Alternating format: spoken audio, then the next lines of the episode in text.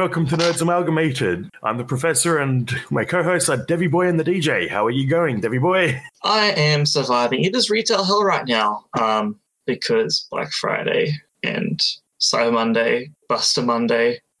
Uh, every single store here in Australia has a different name for what they want to call Black Friday. Some call it Black Friday, others call it Party Party Mania Friday or some stuff. It's like Jesus Christ, guys, stop, stop, calm down. But I am surviving. So if I do suddenly faint, then you you'll know what happened. Hi guys, I'm really happy. Ah, the life of retail. It never ends. It never ends. I saw I saw a meme on Reddit the other day. It was basically like retail workers. Second, they you know Christmas songs start playing, just derpy faces. hey, hey, hey! Wait till wait wait till eat. They start bringing out the hot cross buns after Christmas. Shh, come on, man. We're not there just yet. We don't. Let's at least get through half December first before we're hot cross buns. okay, okay. Here's here's my rant about this. Well, imagine Jesus when he sees like the hot cross buns after uh, after uh, Christmas, he'd be like, "But I'm not dead yet." Yeah, Well- he'd probably be weirded out by how much we worship his death. Hey guys, you want some hot cross sweet Jesus death buns? You reckon he's like he'd totally have PTSD from that? Oh, Hello, Well, welcome to the year 2020. On this year, we celebrate the death of Jesus by putting a cross on crusty, hot, fun buns and then hand it to the kiddies. Your sacrifice was not in vain. and that's some complimentary eggs as well. All right, well now we've uh, upset a whole bunch of people. What's your Uh, topic tonight, DJ? Come Uh, on, you can come. Sorry, come on. That's not the first time that's happened. you guys are pretty used to this show. Well, the topic for tonight is basically uh, a couple of directors have started complaining to Christopher Nolan for the amount of sound that Nolan's been producing. Which isn't a whole lot, is it? no, it's not a whole lot. And some some have even said like the, mo- most of his movies are too loud. Like uh, what like Nolan was saying, like we've got a lot of complaints uh, about in regards with Interstellar and their sound design. I actually got calls from other filmmakers who would say, "I just saw your film and the dialogue is inaudible." Some people thought maybe the music's too loud, but the truth is, it was kind of the whole enchilada of how we chose to mix it. Yeah, is there not some uh, some sound engineer who can tell him, like, seriously, you're doing this wrong? What wrong? There's nothing wrong here. Oh come on! This is Christopher Nolan. You tell you tell Christopher Nolan something is wrong. It's like it's like telling God that he's wrong. Maybe we just did. and we're gonna get and we're gonna get lightning struck by Nolan fans. but yeah, some moviegoers are sa- say that um, it, even though the movies are too loud, but Nolan movies sound exa- exactly the way Nolan wants them to wants them to sound. And how is that? It's basically um, from from excerpt of his book. He says, "Ba- "Because you can make a film that looks like anything, you can shoot. The, you, you can shoot on your iPhone. No one's going to complain. But if you mix the sound a certain way, or if you use certain sub frequencies, people get up in arms. There's a wonderful feeling of scale that can cu- come from that. A wonderful feeling of physicality, sound that on Interstellar we pushed further than I think of. I think anyone else has." We tapped into the idea of subchannel where you can get a lot of vibrations. We used that for the rocket launch and the music. A lot of it is what a lot of it was the music where Hans Zimmer had this organ and he used the absolutely lowest note, which could literally make your chest drop. It's like a hu- whole huge um pa- excerpt on a um on on this one of the Twitter um So it tweets. sounds like he's completely missed the point. Yep. The point Uh. isn't that you're doing interesting things with your sound. The point is that you're completely wrecking the viewing experience because no one can hear you. and he continues on by saying Huh? like, what, what are you saying? Sorry, I can't hear over these foghorns. I feel sorry for the actors that that they're like. Imagine they speak like the great, the potential greatest line in the movie, and it gets muffled by something. you mean Michael Caine in, on his deathbed in Interstellar? yeah. Wait, I mean, it doesn't help that Michael Caine's voice uh, is getting more and more hard to understand.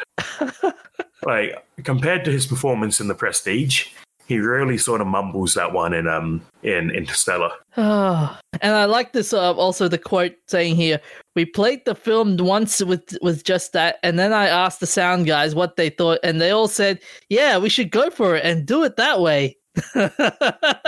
Cool. So he thinks people are agreeing with him. to a certain degree, yeah. To a certain degree, like I, I don't know. I mean, sound is vital in the, in, every movie component, and if once once you mess up the sound aspect of it, you you basically killed the movie. Yeah, there are things you can do that, like, I understand that he wants to do interesting things with sound, but not to the point that people can't understand your dialogue. That could be an artistic effect if you were making a character who's partially deaf and it's a POV movie, but that's not how it goes in Interstellar, is it? Yeah. My favorite line on this one is basically there are certain low low end frequencies that automatically get filtered filtered out by the software. He took all of the controls off so that so there are all those sub frequencies there. And we did the same thing on the dub stage. It's pretty fascinating sound mix. If you see particularly in, an IMAX theater projected, it's pretty remarkable. Why does he think those controls are there? I think he just wa- I think he he wants to get that sound, you know, the the a unique sound, and he just wants to. He's it's just basically him fiddling around with the controls. Well, well, if that's the case, get that damn man away from the controls, boy. it's like I feel like he's like Chris Miller's movies are really good, especially um, Dunkirk's one of my favorites. But, you know, goes in, gets it was Dunkirk one of his movies. Yeah. Yeah, Yes, it was. Okay, okay. yeah, Sorry, well, they double clear on that. But like, I feel like goes in, he gets like the uh, the volume knob and just turns a little. Uh, I can't. Okay, I can still hear them. Turn a little more. Oh, oh, getting close. Ah, yeah. I can just I can't hear anymore. That's good. I feel like it's just. Yeah. I saw an interesting comment on Reddit. Like, Oh yes, of course. Reddit. Uh, yep. I'm far from any sort of uh, doctor, but the comment pointed out that the frequencies that he seems to have trouble with are common in people with mild deafness. So their theory was that he's a, a bit deaf, and it sounds fine to him because he doesn't hear the what's going on. now, obviously, that's debatable. No one's actually. Presumably, he actually has a doctor who would tell him if that was a problem. But the um, other thing is, when he watches his movies, he knows every line of dialogue. It's not um it's not like he's a, a viewer watching it for the first time. He's put up with it for months while he edits. but that's a but that's a bit of a flaw though. Like it's like you writing your assignment and then you reading your assignment and then not letting anyone else edit it for you. Yeah, like when you when you write something uh, and you read back over it, you won't notice the mistakes because you see what you expect to see. But um, in this case, yeah, it's the same sort of deal. He spent so long actually um, editing and reviewing the script and directing that you know he knows um, he knows what's going to happen. So Yeah. yeah, Although fu- funny you mentioned that um, Debbie Boy with uh, Dunkirk, um, it won the best best sound award at the uh, Critics' Choice Awards. See, I just know it, right?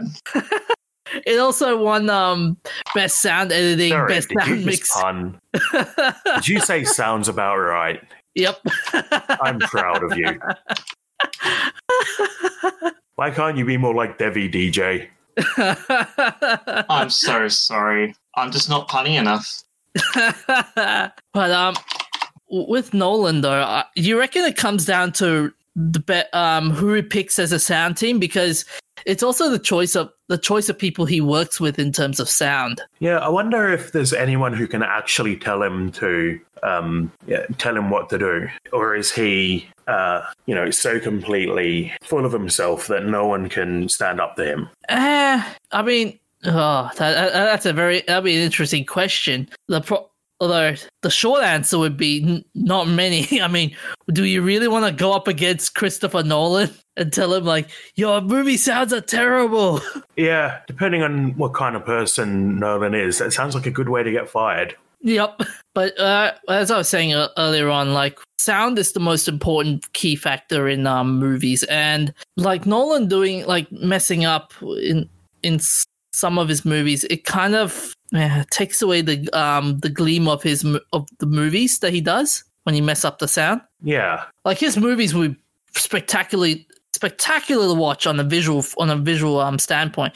But from a sound perspective, yeah, it, it doesn't work. It, it it wouldn't work. And also, it co- also comes down to the message as well that the sound is trying to relay. If you mess up the sound, the message could will be to- would be a totally different exercise as well. So that's another thing you have to consider. Yes, and it annoys me so much when the sound mixing is bad because if I turn up the volume to hear the voices, I get my eardrums blowing out. if I turn down the volume, I don't hear the voices. I think, um, at least a home release, um, you kind of need to run a compression pass on the audio because most people don't have super fancy speaker systems. But even in the theater, people are having trouble understanding this. So Yeah, and not to mention Nolan is using um, IMAX as well. Like he's Yeah. a huge devotee of IMAX. I, I is it, I don't know why. It must is it the image quality or is it the stuff Uh, or is it something else? But it's both. It's like image, audio, uh, all sorts of things. but yeah, this is where I think speaker company like companies like Bose and uh, Dolby, all these companies should work on how to get that right sound, like IMAX quality sound. I mean, the, problem is sounds objective, right? So, like, they do do that, and it's super expensive, but then not everyone likes it because not everyone's. Some people are deaf. Hmm. And it's like- also, sound depends on the room that you're in. It takes a lot of effort to properly tune a sound system for the room that you're in with the positioning of your couch or your furniture that will absorb the sound, or even the walls, which will reflect the sound. Hmm. Hang on a second. There's an article about why he uses IMAX. Uh, uh, this is for so the format which uses 70, 70 mm uh, film film with the greater amount of perforations had been limited to documentaries for the first time. Films like Lord of the Rings and The Matrix have been great success via grain in, in reducing DMR. Uh, so Nolan using the IMAX. So IMAX filling the entirety of the screen aspect from close ratio to, um, to four four is to three rather than the cropped two is to thirty five is to one widescreen images. It created a convincing scale for the monolithic Gotham City and evident right from the opening shot. And he also also also says um, while filming The Dark Knight Rises that the three panel three projector film process that then created um, immersive panoramic f- images during the 50s and 60s saw an even scantier cinematic use than IMAX, and the formats share them sh- share many of the same problems. They are loud and heavy in the shooting process, hampering the ability for audiences to hear the dialogue. Well, that's why you go back and do ADR. Yeah. Do you reckon that's the that's the disadvantage uh, when it comes to sound is the whole um, widescreen as well? Like if you were if, if you were if you were to take out widescreen and make it into like uh, the compact screens, for example, maybe the sound would be less problematic. No, the um, I don't see why that would make a difference. A smaller TV would actually be probably be worse because you can't fit big speakers in it. Hmm. Oh, well, maybe we can swap uh, Christopher Nolan sound editor for someone who can actually handle it. See, see which one? Handle the sound editing or Christopher Nolan? That's the Both. question. Both. yeah. Good luck in trying to get handle him. Well, you've got a story about swapping things, Debbie. That we do. So, hey guys, do you want a PS5? Not really. I'm pretty happy with my PC, but thanks for the offer. Oh, well, you gotta play along, man. Come on. All right, yes, I want a PS5. oh, thanks. Anyways, no, regardless. So, on PS5, firstly, tough luck. Uh, Sony has revealed today that PS5s have sold out globally, How? apart from scalpers. Yeah, they just put an announcement out saying PS5s are globally sold out. So, not going to get one for Christmas. I'm sorry if you're we're wanting to get one now. Uh, but if you did happen to buy from a scalper, uh, there's been some interesting stories. Interesting PS5 PS5 model there. There's been some stories of some interesting PS5 models turning up, uh, such as the Porn Cop connection. Freaking hell! It's been a long work day. I'm gonna restart that. Let me get the article up. I apologize. Uh, what are gonna do? Let's start from the beginning. We'll start from the beginning. Yeah. I do apologize. It Go has ahead. been a long six-hour shift. Yeah, it's all good. So yeah, we have uh, been changing stuff around. So firstly, if you want to get a PS5, I'm so sorry, little Jimmy. Uh, was Sony just announced today that sold out globally, uh, apart from scalpers. But yeah, you're not really going to get your hands on another one. I'm so sorry, but you know there is always a scalpers you can buy from. just for a thousand dollars something. And some people have been. You do you. And well, uh, some interesting things have been turning up, both from those scalpers and Amazon. So, uh, how would you like the new PS5 edition to be cat food? what? Cat food, the PS5 edition. Just, uh, just uh, five, seven hundred dollars for the cat food, which like that. So yes, uh, one lady over in uh, UK has bought an item from Amazon UK on the on the website. Don't know what seller, and yeah, they arrived with some cat food. Another person in Australia, I believe, uh, turned up with popcorn. what? Popcorn? Indeed. Uh, so yeah, if you if you would like some uh, unique flavors to your PS5 models, head on down to Amazon and eBay and uh, put your bets up. what do what do you guys think of this mess? It's being Oh. reported for a lot of people now. I like Someone how the needs to do something. oh, Do what though? yeah, and the sellers. yeah, like if they're going to do that. eBay, yes. Amazon, bleh. all they care, all, all Amazon cares about is the bottom dollar. I mean, are they gonna do any? Uh, uh, they won't. do- They won't do much on the on the um, on the people buying it. They'll be like, ah, we don't care whether you got the um whether you've been bamboozled. All we care about is the money that you paid to the to us. Well, a little bit of money, but I mean, true, but like, man, what a nightmare return process that'll be. I mean, Amazon probably too just like just bringing up, it's like, hey, so I bought a PS5 and I got cat food. I'll, like, I'll like a refund, please. no, sorry, we can't do that for you. You've opened the box. oh man, Oh. I mean, do you have?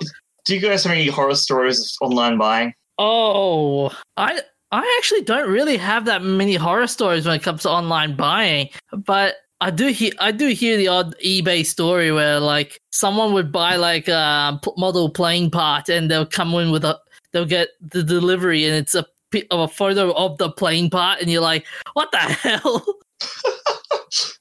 Yeah. No, I mean, And scammers have been trying to sell the uh, RTX 3090 cardboard edition.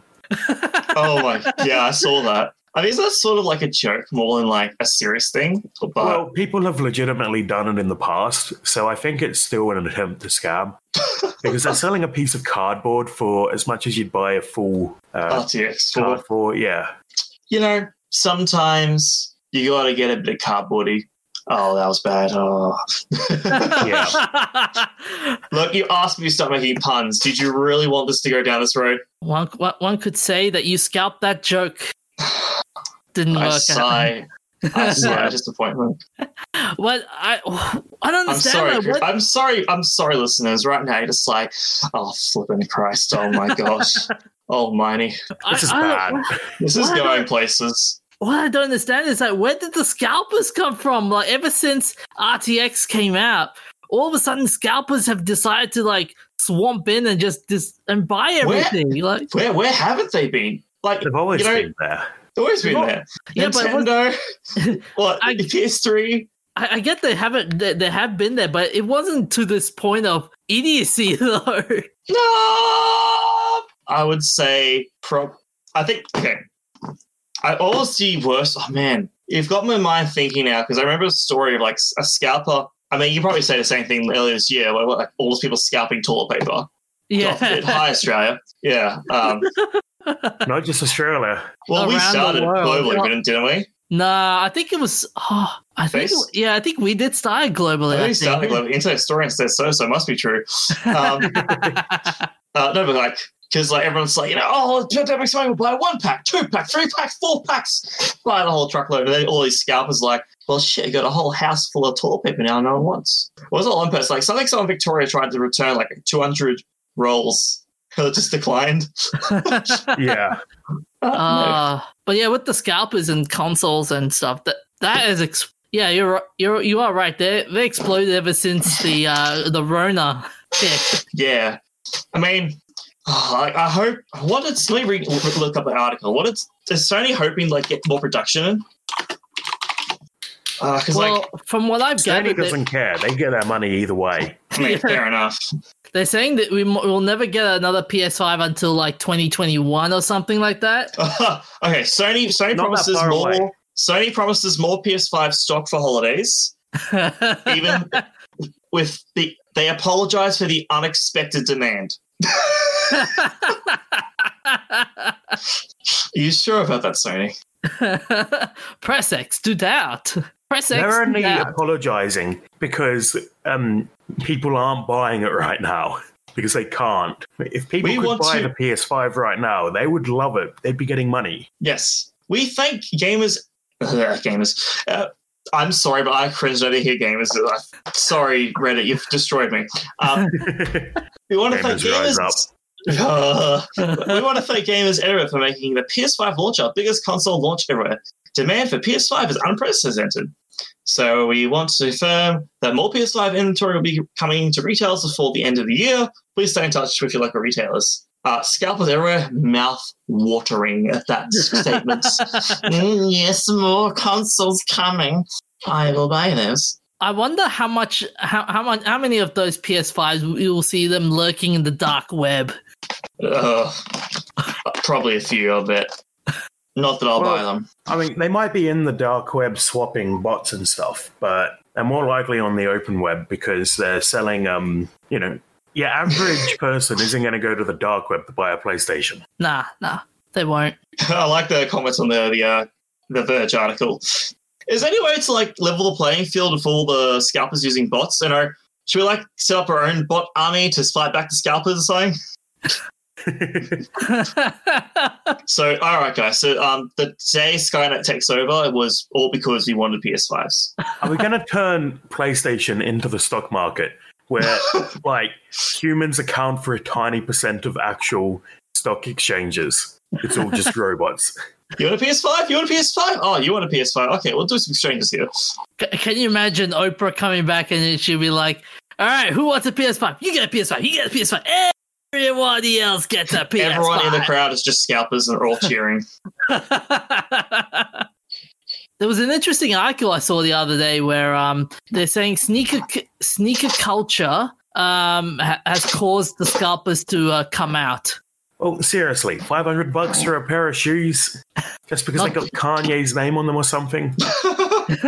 Hey, hey, Jordans! Come on, who could say no to Jordans? I could. Oh, boy. Speaking they- of speaking of things coming out and all that, uh, Professor, you've got a you got something to do with things being shut down. Very good. Wow, you segue like a master. Is this are you being serious or not? No, I'm just putting DJ down. Oh. Damn it! Damn it! Yeah, so the uh, Super Smash Brothers tournament has been deemed, um, was it DCMA'd by Nintendo? DMCA. Yeah, Uh, yes. Once again, Nintendo, the best company that makes a great company that makes great games, but a shitty company of business. Now, the issue here was that um, they use a. So, do you guys know what uh, rollback is in fighting games? Yes. Uh, no. Okay, so basically, uh, you your computer simulates a tree of every possible action the enemy can take, and then when the message comes through from their computer, carries out the action, and it gives you a uh, better experience with less lag and uh, glitching. So someone made a tool called Slippi, which is um, a a tool that adds a whole bunch of stuff to Smash Brothers Melee. Uh, automatic saved replays, live match mirroring, rollback netcode, and integrated online matchmaking. Huh. Yeah, so it adds a boatload of stuff to the game that's not in there because Nintendo, for some reason, don't seem to want to support um, like tournaments. Like, which was the Smash Brothers where they added the the features to put off uh, competitive players. I I don't know heard this one. Dig deep, please tell us. Um, I think it's the Wii Smash Brothers. Interesting. So, what exactly did it do? Uh, the main one I think of is uh, your character stumbles. um, just trying to find a source on this. Yes, when the control stick is smashed, there is a small chance that the character will trip and fall over. And the um, Smashed. What? Like smash, smashed? yeah, so it's um, like I don't know if it was actually added for uh, stopping stopping competitive players. That was just a bit of a, an urban legend, I guess. but it is uh, adding chance to it, which you know competitive players don't like chance that they can't control. A hundred percent understandable. Like that. Look, Smash. Even I think the worst, not worst, but the most crazy about control is the Smash community, considering you know they still bring in CRTs for the older uh, consoles. Yeah, and they still play Melee, which is so old now. That's that's GameCube, if I'm not if I'm correct. Yeah, Yes, that's still a fan favorite. Apart from obviously, um, uh, Ultimate. Oh, good, I'm living, I'm alive. yeah. So Slippi is a fork of the Dolphin emulator. So these people are playing a modified version of the game on an emulator, which, um, well, the original GameCube doesn't have online. There's a, a good reason for them to be working around it. How many like fan projects have b- died and burned over the Oh. years? So many. Too many. What was it? What was that Metroid Two remake? But then they brought the real two, Metroid Two remake. Um, M two. Uh, what was that? What was it? Uh, A R A M R two. Uh, A M two R. So Sky worked for like nine years or something on this unofficial Metroid Two remake with pixel art and everything, and then the second was out like a week after Nintendo DM, DM, DMCA'd and got rid of it. What re- They got like ten out of ten reviews as well. what really ticks me off when when games companies do like cease and desist and a- and uh and, and DMCA's is it's like it's it's um they abuse that process. Yeah. Like I, re- I recall like uh what was it the a while ago where uh Last of Us Part Two when, before the game actually came out.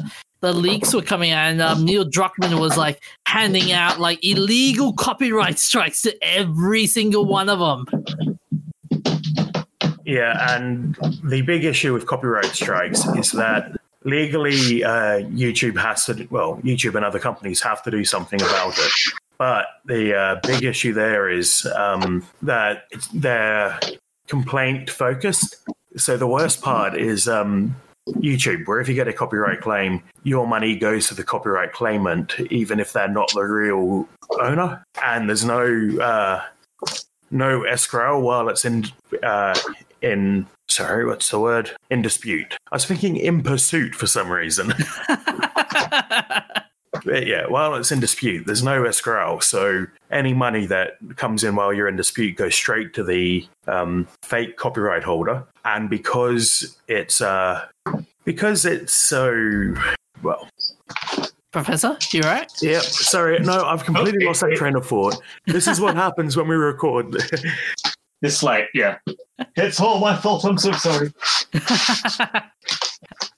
yeah, uh, look, I I don't know, man. Yeah, so- I, I, I, yeah. I, oh, sorry, sorry. so, so I was saying, uh, DMCA is bad for yeah, uh, bad for the user because any money that comes in goes straight to uh, the fake copyright claimer, and then you get nothing. And because the most profitable time for a YouTube video is the first week, by the time the dispute's over, all the money is gone. Uh, yeah, so uh, this is different. This is Nintendo using a cease and desist to um, take down a tournament. And tournaments are just advertising for your game. In fact, this is uh, what I've noticed is Nintendo doesn't seem to like when people do what they do better. They're like a they're like a whingy older brother, aren't they? At times. Yeah, because um, Nintendo won't put rollback in other games they make, so fans do it, and they're like, "No, don't." So yeah, Actually, Nintendo's more like that uh, older brother that doesn't like constructive criticism. hey, just, if you could just do this, make the game. No.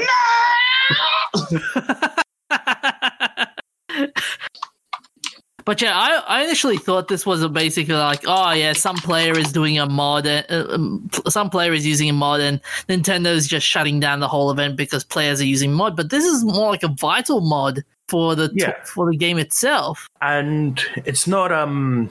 Well, so I mean, it's not advantaging or disadvantaging anyone, any one player, Yeah. man. Yeah, so theoretically, uh, Nintendo might be doing this because they want to. Um, they think they're going to take out uh, piracy. I don't think that's going to work out the way they think it will, because uh, legally, if you own a physical copy of the game, you're allowed to have an emulator. That's already been tested in court. So. Is Is it because of fair use? Uh, I'm not sure. It's um, I think it's an archiving exemption to uh, the DMCA, which horribly flawed. But obviously not completely imperfect. Although even though Nintendo has given out that cease and desist order, you it's you will see this code maybe lying around now on, on the internet. Have Yeah. you been on the internet?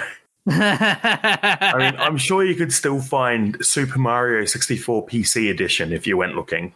oh yeah, yeah. It's one thing the internet does really well. Never forget. Yeah, I mean, it does forget, but things like that aren't going to be forgotten. Nah. I mean, Ninte- the question would be like, does this make Nintendo look bad even more further, or Yes, in the competitive scene, it makes Nintendo look awful. Are people going to keep playing uh, Smash if they know that that tournament can be shut down at a whim? I mean, depends. Perhaps, perhaps not. Maybe it's Nintendo. Everyone loves Nintendo, but then also hates Nintendo at the same time. So it's like, you know, such a weird. Nintendo's so weird. They Yeah. definitely can be.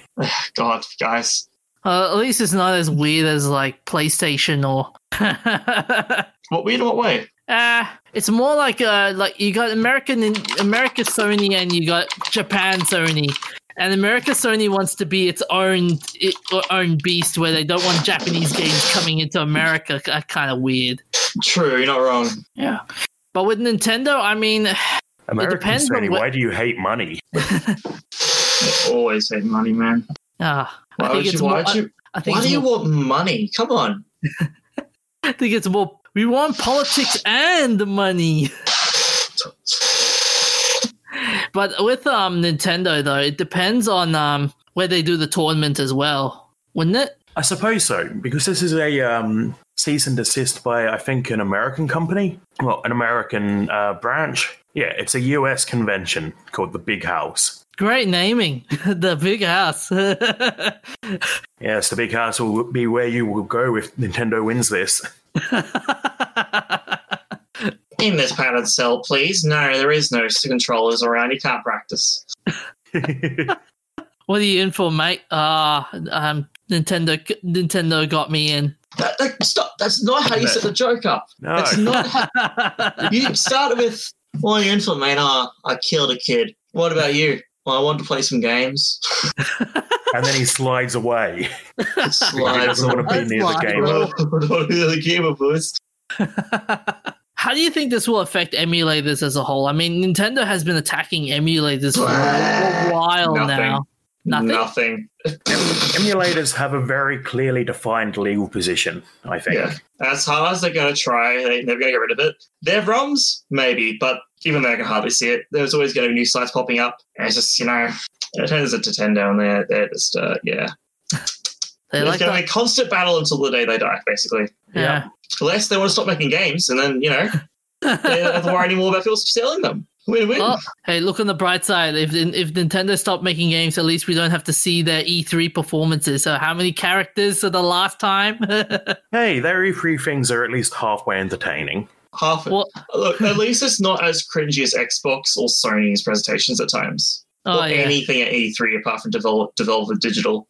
yeah, that's true. But it doesn't matter anymore because E3's dead. Ha! Yeah. yeah. Okay, It has so a as I very soft feeling. So just please be kind to it. Craig, we love you. Please don't disconnect again.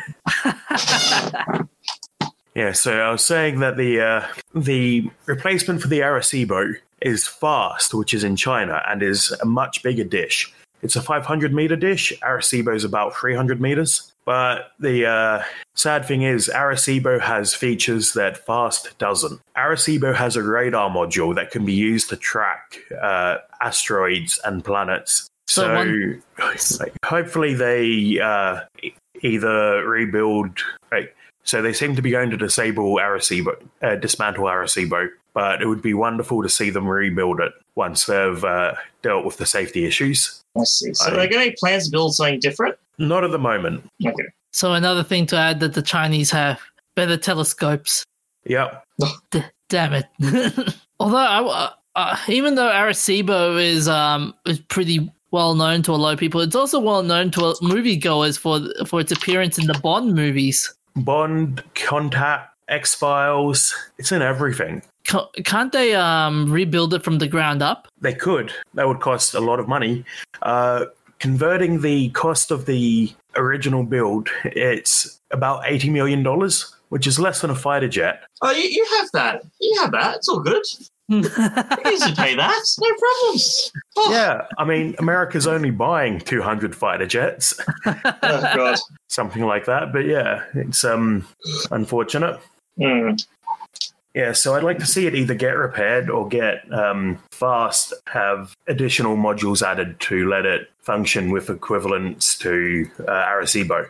But looking at the picture of uh, of Arecibo right now, it the where the amount of damage and the amount of dirt and stuff on it, it just I don't think it's possible to get it repaired at I mean, It looks pretty grimy, but it's been working ever since um, ever since the '60s. So you know, I don't think the grime is an issue. Oh yeah, yeah, true.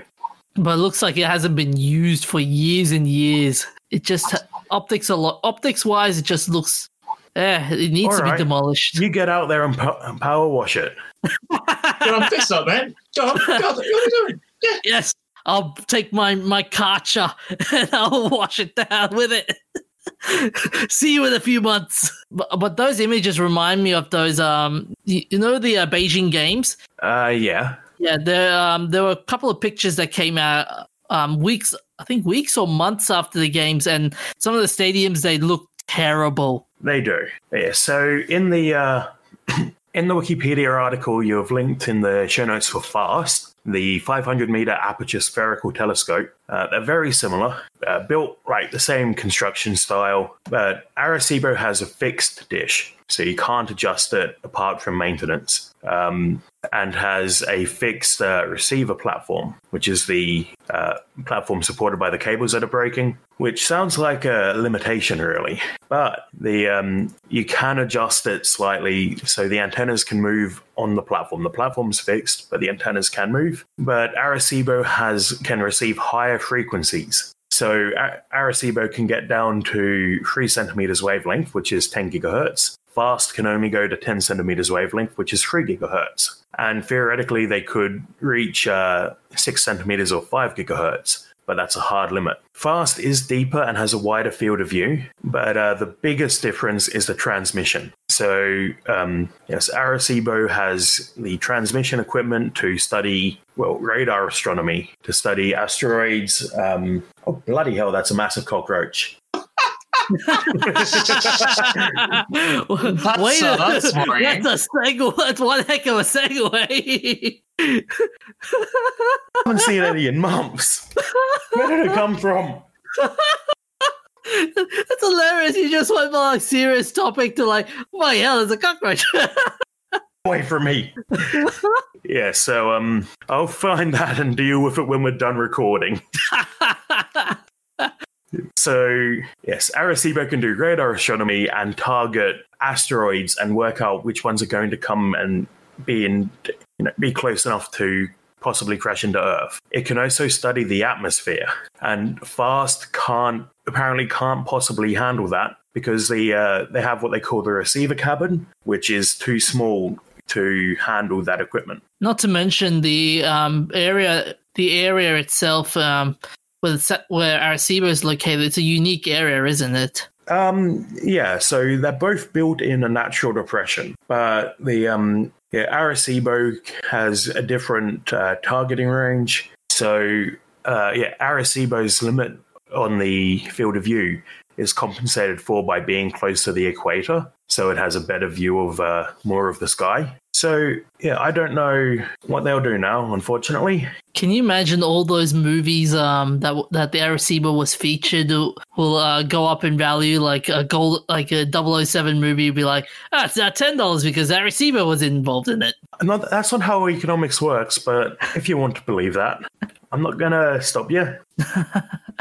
But my point is, it's like it's an it's an icon, and yeah, and it's apparently a big bit of uh, tourism for Puerto Rico. yeah. So we'll uh, go to the games we're playing next. Hi, I'm Daniel, founder of Pretty Litter. Cats and cat owners deserve better than any old fashioned litter. That's why I teamed up with scientists and veterinarians to create Pretty Litter. Its innovative crystal formula has superior odor control and weighs up to 80% less than clay litter. Pretty Litter even monitors health by changing colors to help detect early signs of potential illness. It's the world's smartest kitty litter. Go to prettylitter.com and use code ACAST for 20% off your first order and a free cat toy. Terms and conditions apply. See site for details. What did you play, DJ? Uh, I'm continued playing uh, Mortal Kombat 11 Ultimate. Such a fun game. They've added a new uh, sk- new skin pack, which is uh, now in- involving all the old actors from Mortal Kombat the movie. And how's that go? It's interesting uh, seeing uh, Christopher Lambert vo- voices Raiden in the game. It's really cool. So, who are some of the actors they've added? Um, they've acted. Uh, let's see. They've acted the guy who plays as Johnny K. They only acted Christopher Lambert, who plays as Raiden in the movie. They added um the actor that played in as Johnny Cage and an actress that played as Sonya Blade for now. But yeah, there's there's already one actor in um the Mortal Kombat movies that was featured in the game as well, um, who played as Shang Tsung. So there's some there's some cool moments there. Like Okay. the, like intros, for example, where they do like old Mortal Kombat movie references, and you go, ah, that's pretty cool. What about you, Devi? Oh god, someone help me. I, I bought Yakuza. oh, Uh, specifically, Yakuza. Which one is it? Uh, yeah, Yakuza Kiwi Kimue Two is the remake of the second game. I'm sorry, Japanese. Uh, bloody brilliant. Five out of five. It's fantastic. It is a fantastic game. It is flippin' beautiful. It is just oh, it's breath. It's literally you can't go to Japan right now. Just play Yakuza. It's Japanese tourism, virtual tourism. Like the overworld's great. The character, the engine it runs in is amazing for an RPG, especially like a mid-budget one like this. Um, yeah, I have no complaints. Guess my only complaint technically would be that there's the side quests can get a bit tedious, but there's, they're all very unique and uh, are fun. So yeah, I think a blast. But but What's I haven't the- been sleeping because of it. What's the story about? it oh, they find a Steam review for this because it sums it up perfectly. Uh, recommended. It's the manliest soap opera ever. Basically, Okay, then. it literally is. Like it's all about guys beating each other out. So it's, it's about two families. Have out, I think it's soap opera. It's uh, two families uh, basically about to go to war. Uh, two different clans, I mean, different Yakuza clans, and they're basically about to go to war with each other and they're trying to stop it. And it's very complex, as most RPGs are. But basically, it's just a badass. It's a fucking. It is a soap opera. It's a soap opera. You did you you did this. No, I didn't do this. He did that. Uh, uh, but it's great. Open World is really good. You can go play arcade games inside of it. You can play bowling, go on dates, watch naughty videos. It's, it's everything you want, man. And, and and get get get cursed. So lots to discover. So yeah, I'd highly recommend it. So, DJ, what do you rate Mortal Kombat? Uh, I'll rate it three out of five. And Devi, what do 11,000 you? out of uh, 11,000 out of 5. man. Uh, 5 out of 5. 5 out of 5. 10, 10, 10 out of 10. 5. Yeah, really enjoy your soap operas. Oh, I enjoy my soap operas. Yakuza, I think I've got a new addiction. So if someone give me some drugs to get me off that, that'd be great. Hang on, wait. and I finally wrapped up Metro Exodus the other night. How was the journey? I loved it. You going to be excited to make another one? Yeah, I think there's some pretty good sequel hooks. I'd love to see another game. Hell yeah. Just give me more Metro. More Metro, please. Uh oh, Professor's emulating his uh. Maybe, Professor, perhaps you should give Yakuza a go if you like semi open worlds. Does Yakuza have Metro? It has a Metro. Yes! but not the metro you anticipated. I've got to point out that um, the author, Dmitry Glukhovsky, really likes trains because he wrote an American Metro book Oh, uh, called The Outpost. And it turns out that all of the main outposts are along the American railways. of course. I mean, come on. It's built in a train tunnels, so you have to have some connection to trains, eh? Yeah, so this one, uh, though the American ones aren't even in tunnels. Uh, that makes sense now, hey? Yep. no big flaws. Um, yeah, Oh, bugs. It's um, Bugs, how bad bugs? Like buggy bug bug or buggy bug bug? Well, I hadn't actually had any crashes uh, since I told you guys about having them. Um, actually, no, I had one. Uh, so, yeah, there's more spiders, which Devi's going to be really happy about when he gets to that level. Uh, Spiders. Oh, yes. yeah, it's um not a not a fun time. Are, are, they, are they better than cockroaches? Worse, you can kill cockroaches with a shoe. These guys are big. The worst part is when you brush into cobwebs, the little baby spiders run over your skin. oh, ugh. Yeah, I've seen a, a video of a guy playing, and one of them does that, and he just goes nuts and starts shooting and throwing grenades. um, yeah, and there's a few mistranslations. So, in um, one of the mods you can get for your night vision goggles, says that it does heat heat vision, which isn't true. It's actually just an improved night vision. So I don't know if that's a mistranslation or a mistake. There's a couple of awkward sentences which are probably mistranslations. Um, and yeah, uh, radiation doesn't work like the way they do it in the game entirely. But you know that's a understandable distinction. It's the same distinction that's been in all the games, and you know it's got a really good story. It's the jankiest of the games, but it's the most uh, most on, it ca- ambitious. Co- come on, it cannot be as janky as Fallout 76. No, it's not. It's not um not as bad as seventy six. Uh, I don't know how to recommend this enough. Just say I- I- play it. Yes, play it. Play all the. Metro games. Play all of them. They are fantastic. And if you haven't and you cough at it, it's like, oh, there's no Call of Duty kill sniping. Just I mean, there are snipers, but they're pretty Well, the- useless because you're in a like, train there's no like double Q. Yeah, Like it's a very hardcore, not hardcore. It's a very, I guess, hardcore story esque adventure first person shooter game. well, if you play it in hardcore mode, it is incredibly hardcore. True, but are they locked that behind like a paywall? Uh, not in Exodus. Okay, They Okay. were in the first game. I don't think they were in the second game. the second game as well. Okay, it might have. Um, I don't know if I bought the season pass for that or not, but yeah, I remember playing it in Ranger mode. which is silly because range is the best way so they shouldn't make you charge they shouldn't charge you extra to play it the way the game's supposed to be played yeah so play it play it play it there is only metro The man loves his Metro. i do actually one thing that felt a bit weird was um so there's comments made about nato forces and being evil and all of that and i was like wait a minute i'm russian i'm the bad guy that felt a bit weird because all of the uh, like so much Western media has Russians as bad guys, but this time it was NATO as a um the thing everyone was talking about. It's like, what could possibly go wrong? A lot, really. A lot goes wrong in this game. Yeah, it's um I love it. I think you said that about five or six times I now. love it.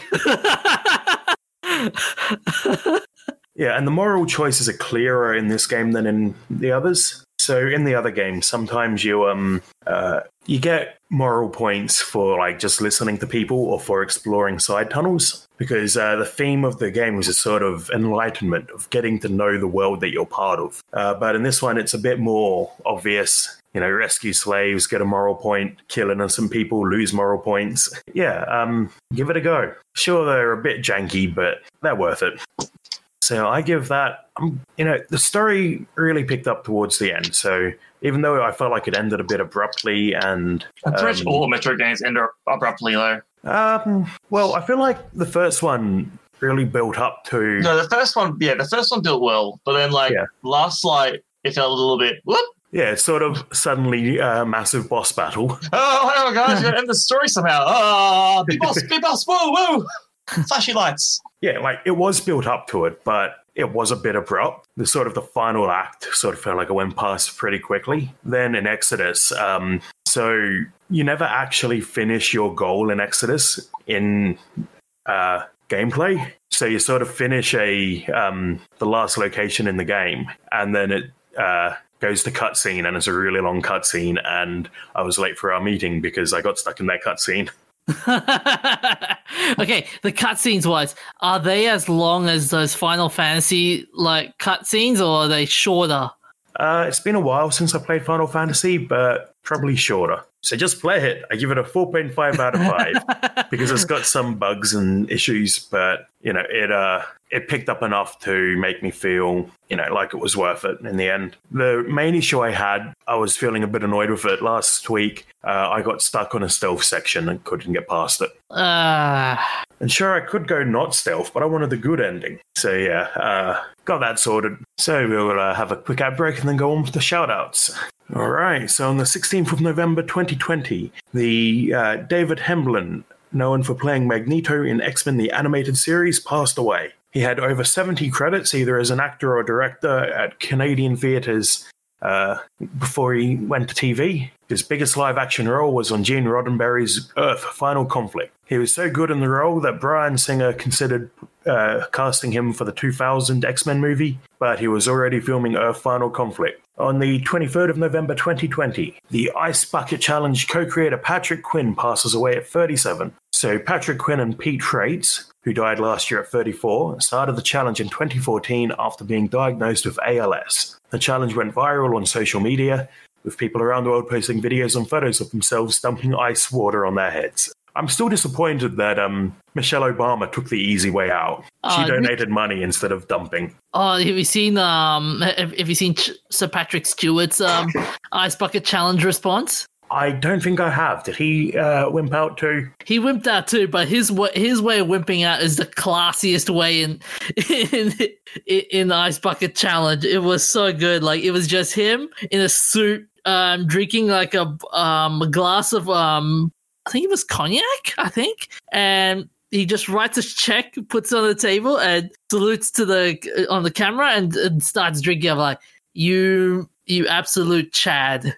Okay then. Yeah, so um, Quinn and Frates were nominated for uh, Times Magazine Person of the Year, so Time Magazines. And on the 24th of November 2020, it's the 25th anniversary of Nintendo revealing the Nintendo 64 at Space World Japan. So Nintendo Space World, formerly known as Shoshin- Shoshinkai and Famicom Space World, uh, was a trade show hosted by Nintendo. At the seventh uh, show, they announced the Nintendo 64 with 13 games, including the pl- playable prototypes of Super Mario and Kirby Ball 64, and videotape of the other 11 games. So they um, apparently had 12 playable demos, but cancelled 10 of them just before the show. So I wonder what um what kind of quality they were. I bet you there were, there were it was just um they were just like sixty percent done or seventy percent done. I reckon. I could be wrong. Yeah. Um, on to the remembrances.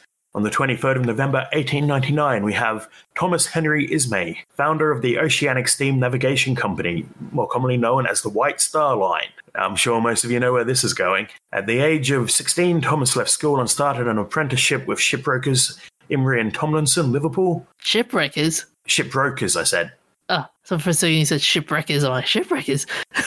So he started a business with uh, Philip Nelson, who was a friend of his father's. Philip was a retired sea captain and believed in old, trustworthy wooden ships, while Thomas believed the future was iron. Boy, was he wrong. Yeah. So um, Thomas Ismay had several ships under his authority, and they were mostly chartered from other shipping lines, so that if someone died on board because of medical or poor, medical conditions or the ship's poor condition, uh, they wouldn't be at fault. Can you imagine being the owner of the company and knowing that that you're the company that caused the Titanic? Yeah, that's um, not a, a great thing to have by your name, but it was his son who happened to be traveling on the Titanic the day it sank. On the 23rd of November 1973, we have Sessue Hayawaka. Hayakawa, sorry. Kintaro Hayakawa, known as Sessue Hay- Hayakawa, was a Japanese actor and a matinee idol. He was one of the biggest stars in Hollywood during the silent film era. He was the first actor of Asian descent to achieve stardom as a leading man in the US and Europe. His broodingly handsome, good looks, and typecasting as a sexually dominant villain made him a heartthrob among American women. He became one of the first male sex symbols of Hollywood. So it says he was the high, highly paid star of his time, and he earned two million through his own production company in two years. I wonder if that's two million in 1919 money, or if that's two million in modern money, because that's a lot of uh, old time money. I think it's two million um 1990, 1919 money, yeah. That's a lot of money. Oh yeah. He's best known for his role as Colonel Sato in The Bridge on the River Kwai. He starred in over 80 feature films, and three of his films are in the United States National Film Registry. He died from cerebral thrombosis at 87 in Tokyo. On the 23rd of November 1974, Cornelius Ryan, an Irish American journalist and author known for writing popular military history. He's especially known for his history of World War II events, The Longest Day, about D Day, The Last Battle, and A Bridge Too Far. So, two of those books are made into movies, aren't they? We've got uh, A Bridge Too Far and The Longest Day. Yep. Uh, so Cornelius Ryan was awarded the French Legion of Honor. He died of 54 from prostate cancer in Manhattan. On to the famous birthdays. On the 20th of November 1715, Pierre Charles Lemonnier, a French uh, astronomer.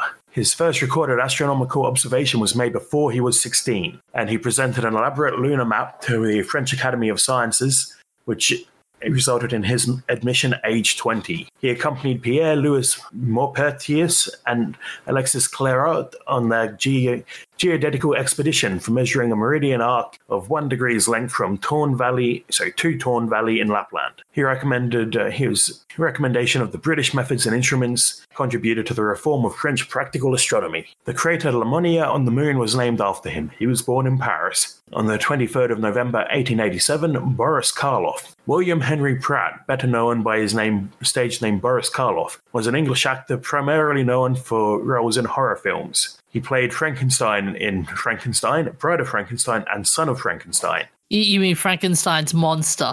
Yes, yes, my eyes went over that somehow. Yes, he also appeared as Imhotep in The Mummy. He's also best known for narrating and as the voice of the Grinch in the animated How the Grinch Stole Christmas from 1966. He has two stars on the Hollywood Walk of Fame and acted in 80 movies before being cast in Frankenstein. Everyone today acted in a whole bunch of movies. Oh yeah. For his role as Frankenstein, he had to wear four inch platform boots that weighed five kilograms each. He also has a Grammy Award for Best Recording for Children for the audio for uh, How the Grinch Stole Christmas. He was born in Camberwell, Surrey. He, he's the guy that made that popular song "You're a Mean One, Mister Well, Grinch." he didn't sing that one. I thought he did. No, Oh, that was sung by Phil Ravenscroft. Ah, okay.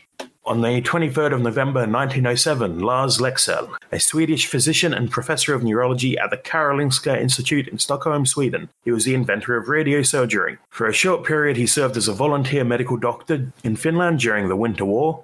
1939. Uh, during that time, he speculated on the possibility of extracting bullets from the brain using a mechanically guided instrument. After resuming clinical work, he started development of the stereotactic instrument. The first documented use of his system was a case of craniopharyngi- craniopharyngioma cyst that was punctured and treated with injection of radioactive phosphorus. In 1948, the term and concept of radiosurgery was introduced by Leksell himself in 1951 when he reasoned that uh, his tools and the center of arc principle could replace a needle electrode probe by cross-firing intracerebral structures with narrow beams of radiant energy. X-rays were first tried, but he experimented with gamma rays and ultrasonics. On to the events of interest. On the 23rd of November 1644, John Milton publishes Aero, Areopagitisa, Pagitisa, a pamphlet decrying censorship. The full title was Aero, uh, no, sorry, Areopagitisa. I cannot do this one. Areopagitisia, a speech of Mr. John Milton for the liberty of unlicensed printing to the Parliament of England is a 16 sorry, to the Parliament of England. It's a 1644 tract by the poet, scholar, and polemical author John Milton opposing licensing and censorship. It's a among the history's most influential and impassioned philosophical defenses of the right to freedom of speech and expression, and is one of the most eloquent defenses of press freedom ever written. Uh, the world would be so different if the world followed Milton instead of uh, the mouse. I mean, the mouse came a lot later, but Yeah. on the 23rd of November 1924, Edwin Hubble's discovery of the Andromeda Nebula being an actual galaxy. Edwin Powell Hubble was an American astronomer. He played a crucial role in establishing the fields of extragalactic astronomy and observational cosmology. Using the Hooker telescope, he identified Cepheid variables in several spiral nebulae, including the Andromeda Nebula and the Triangulum Nebula.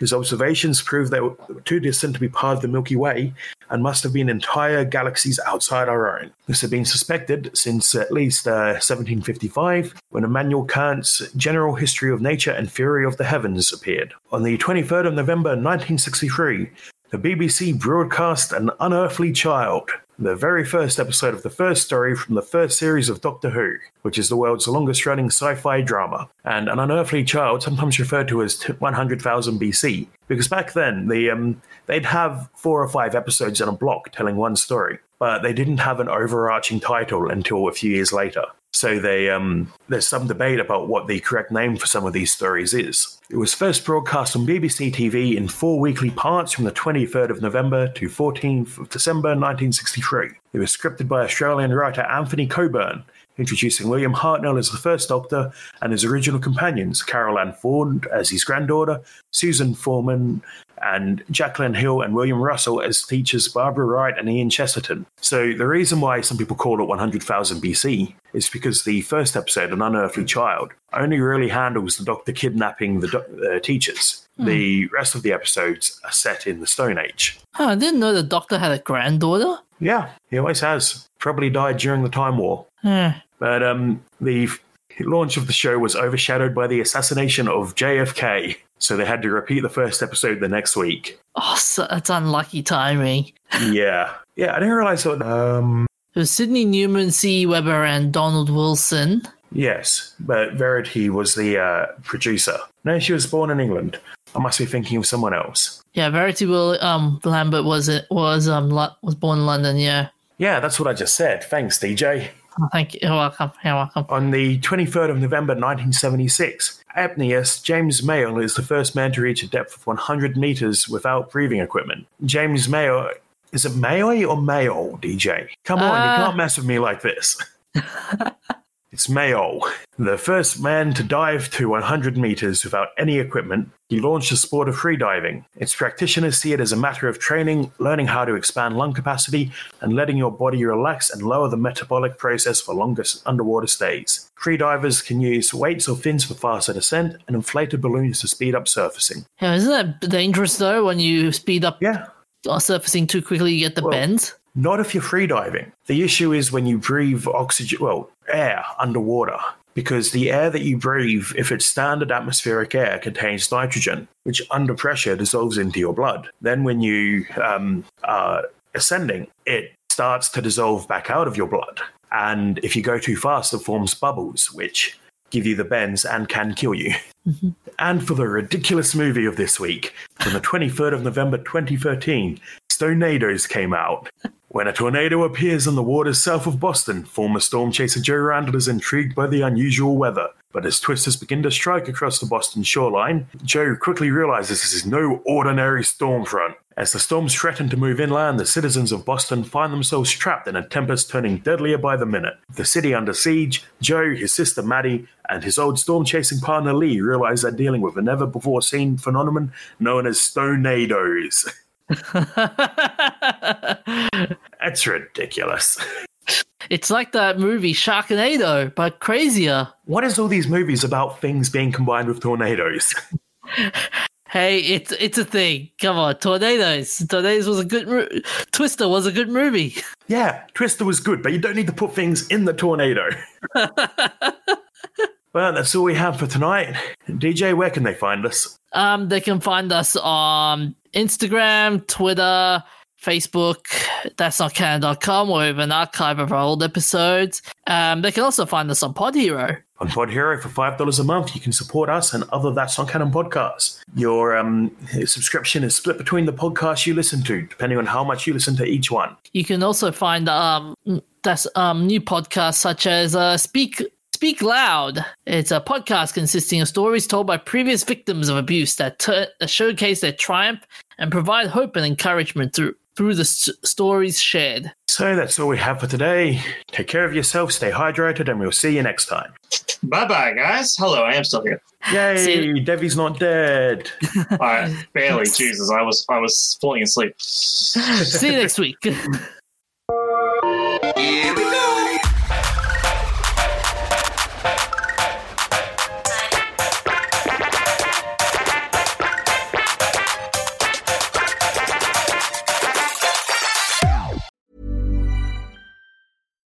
Hi, I'm Daniel, founder of Pretty Litter. Cats and cat owners deserve better than any old fashioned litter. That's why I teamed up with scientists and veterinarians to create Pretty Litter. Its innovative crystal formula has superior odor control and weighs up to 80% less than clay litter. Pretty Litter even monitors health by changing colors to help detect early signs of potential illness. It's the world's smartest kitty litter. Go to prettylitter.com and use code ACAST for 20% off your first order and a free cat toy. Terms and conditions apply. See site for details.